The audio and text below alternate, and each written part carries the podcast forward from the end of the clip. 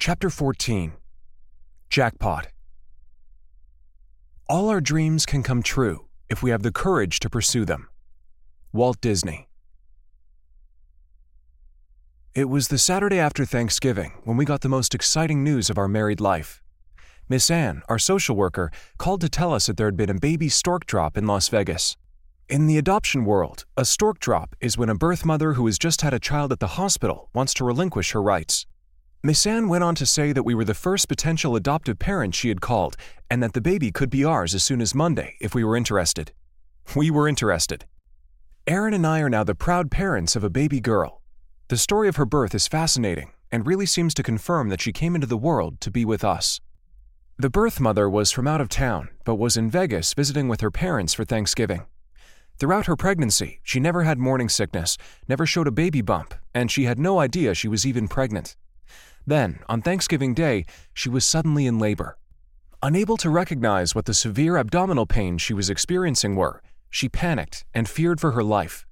Her equally panicked parents drove her to the local quick care, where she was seen immediately. Her water broke a few minutes later when she was standing in the middle of a crowded elevator. Again, the young mother to be panicked unsure if she had wet herself or was even dying. But the doctor inspected her and told her she was crowning. What does that even mean? the young woman asked. It means you're pregnant and you're having a baby right now, she was told. And the baby was delivered right there and immediately whisked away for an examination. After the infant was determined to be premature, she was taken by ambulance to the local hospital where they have the best NICU in Vegas. There, the doctors referred to the baby as a fetus since they didn't know if she would live. Once the baby was stabilized, however, the hospital informed the mother that the child was out of danger but still needed to be kept there for several days for evaluation. It was then that the birth mother decided she would place the baby for adoption, and the call was made to our social worker. It was all so perfect for us. The baby was born right in Las Vegas, which means we didn't have to immediately fly to some other state and stay there for several days. A stork drop meant that we didn't have to wait and wonder for months on end whether the placement would go through and risk another heartbreaking scam. It was a girl, which we wanted, and it was a closed adoption, which meant that the mother didn't want visitation. To have all these criteria met in this way is extremely rare in the adoption world. When we went to meet the birth mother and her parents, things were a little awkward at first because we were essentially complete strangers to one another. The situation was made all the weirder by our having to wear masks due to the pandemic. So there we were, all blinking at each other over our masks, when Erin opened her arms a little and asked the birth mother, Are you okay with a hug? And she answered, Yes, please, give me a hug. Erin told me later that she felt like the birth mother had really needed it, and I had to agree. The warm bonding moment between them seemed to break the ice, and soon we were all talking and discovering interesting similarities between us. Like how the birth mother's mother, our daughter's grandmother, is in real estate, just like us or that the reason why they were in Las Vegas was not just for Thanksgiving, but to celebrate the grand opening of the burlesque show their other daughter was performing in. So the baby's aunt was a dancer, just like Erin had been for 20 years. Also weird was how the birth mother's father, our daughter's grandfather, has the middle name James and is occasionally called Jameson, the name we had chosen for our child, by his friends when he's had a little too much to drink. It really was like our soon to be adopted baby was actually our own flesh and blood, when Erin asked the birth mother privately if she was sure she wanted to give up the baby, a little afraid to begin to allow herself to love the baby only to have it snatched away from her again, the birth mother assured her that she did. She even confessed that had she known she was pregnant months prior to the surprise delivery, she would have terminated the pregnancy. The birth mother went on to say that initially she'd been so traumatized by the surprise labor experience that she had questioned why God had allowed her to go through such a terrifying ordeal. She had also been deeply worried about how she was expected to care for a child that she was so totally unprepared to look after. But once she began considering adoption as an option, she started feeling better about the whole thing, excited even.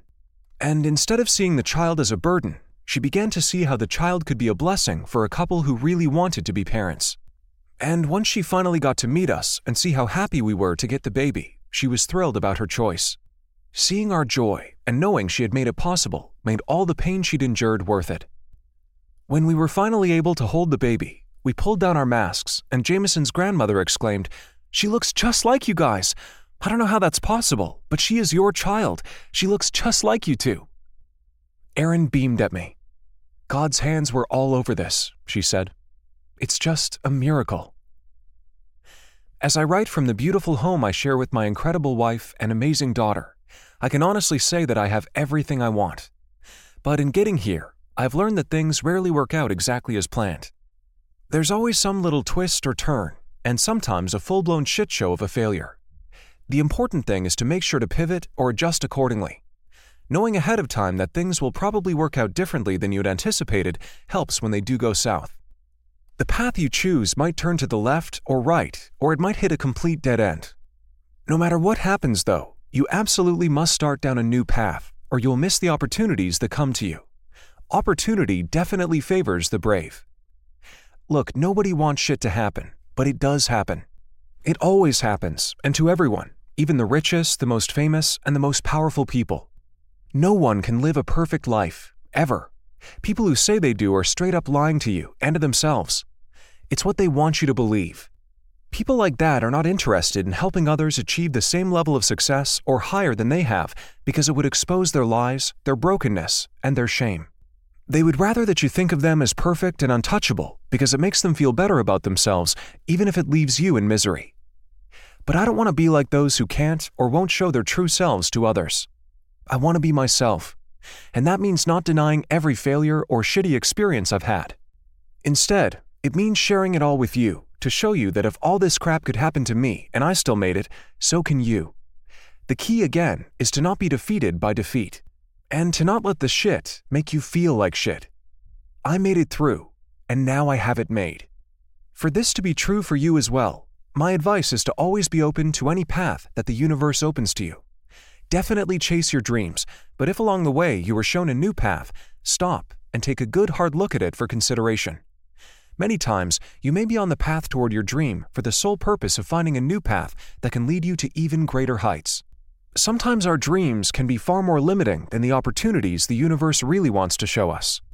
If instead you are open to the possibilities, your chances of success are multiplied tenfold. Impossible, you say? Impossible is just an opinion, and you know what they say about those. So, this is where my story ends, for the purposes of this book anyway. And the ending is not only happy, but also true. Now it's your turn. What about you? How can you get your happy ending? I hope that in reading my story and reflecting on your own personal journey through the questions and exercises provided for you on the way pages, you've been inspired to make a success out of your own life, however that looks and feels to you. I also hope that you can view yourself, your life experiences, and the world around you in a new light that you can now laugh at and learn from past mistakes. That you look back and discover the hidden treasures buried deep in your old fuck ups and disasters. And I hope you also know not to give up when things seem their worst. It will get better. It may take some time, but trust me, it will. And when it does, sometimes it can get insanely better. Most of all, don't let the shitstorms drag you down. And the next time you fail to get what you want, trust, believe, and get ready to receive. Because the universe is going to give you exactly what you need.